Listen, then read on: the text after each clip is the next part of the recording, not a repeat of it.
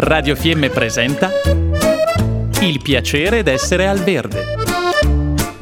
Mille modi per risparmiare naturalmente.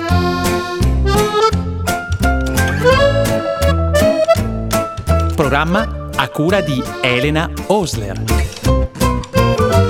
Oggi parliamo di succedanei del caffè, ovvero come sostituire il caffè classico con caffeina. Ci sono molte soluzioni per poter avere una bevanda calda, scura e comunque con quel buon sapore di tostato, ma senza il problema per alcuni dell'assunzione proprio della caffeina. Vediamo un po' quali sono i più classici e conosciuti succedanei qui in Italia. I principali allora surrogati del caffè sono la cicoria, ovvero la radice della cicoria cicoria essiccata e tostata, la segale, i fichi, l'orzo, il malto ed il cacao. Vengono spesso miscelati per ottenere poi un prodotto che sia sia saporito che gradevole. Lo si diluisce poi in acqua fredda o calda o nel latte, dato che poi sono tutti senza caffeina, vengono utilizzati per aromatizzare frullati, caffè, dolci. Nella macrobiotica spopola quello che è lo yannu, detto anche caffè yannu. Questa è una miscela di cereali cereali tostati con cui si prepara appunto una bevanda dal sapore molto simile al caffè, sempre senza caffeina e che è stata ideata in Giappone. Ha un sapore molto gradevole, deciso e senz'altro è più intenso di quello che è il comune e conosciuto caffè d'orzo. Il caffè di cicoria invece, che ha un sapore piuttosto amarognolo,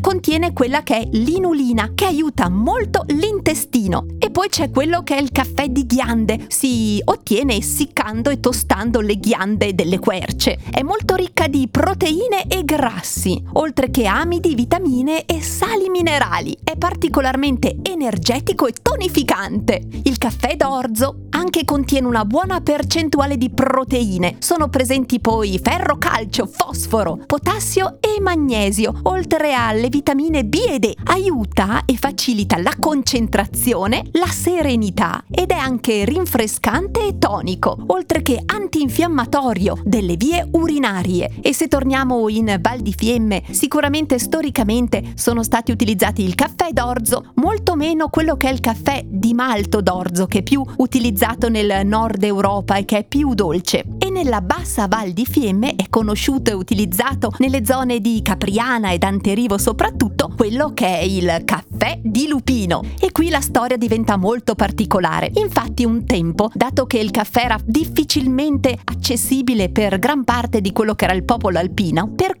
comunque gustare una bevanda calda e corroborante, si ricorreva spesso alla tostatura di semi. Nei paesi di Capriana e soprattutto di Anterivo, questi semi essiccati, tostati e macinati erano quelli del Lupinus pilosus. Alla fine degli anni 90, grazie anche a una tesi di una studentessa in agraria, questo seme è stato riscoperto e la sua coltivazione ora è un fiore all'occhiello di questi due comuni. È una pianta annuale e quindi ogni anno dovremmo recuperare i semi per ripiantarli l'anno successivo. Può raggiungere anche il metro e 20 e il metro e 30, presenta una robusta radice e la corolla dei fiori si presenta blu luminosa, punteggiata da piccole macchioline giallo-bianche. I semi sono contenuti in numero da 2 a 4 in bacelli che sono ricoperti da una morbida peluria. Il sapore del caffè di lupino di Anterivo è molto piacevole. Si sente la tostatura, è privo di caffeina, senza glutine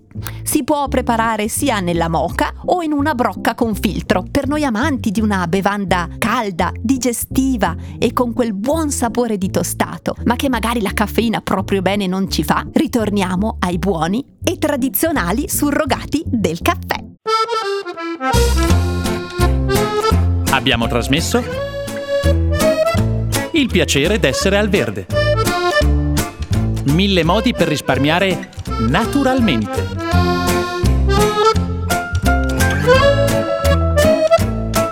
Programma a cura di Elena Osler.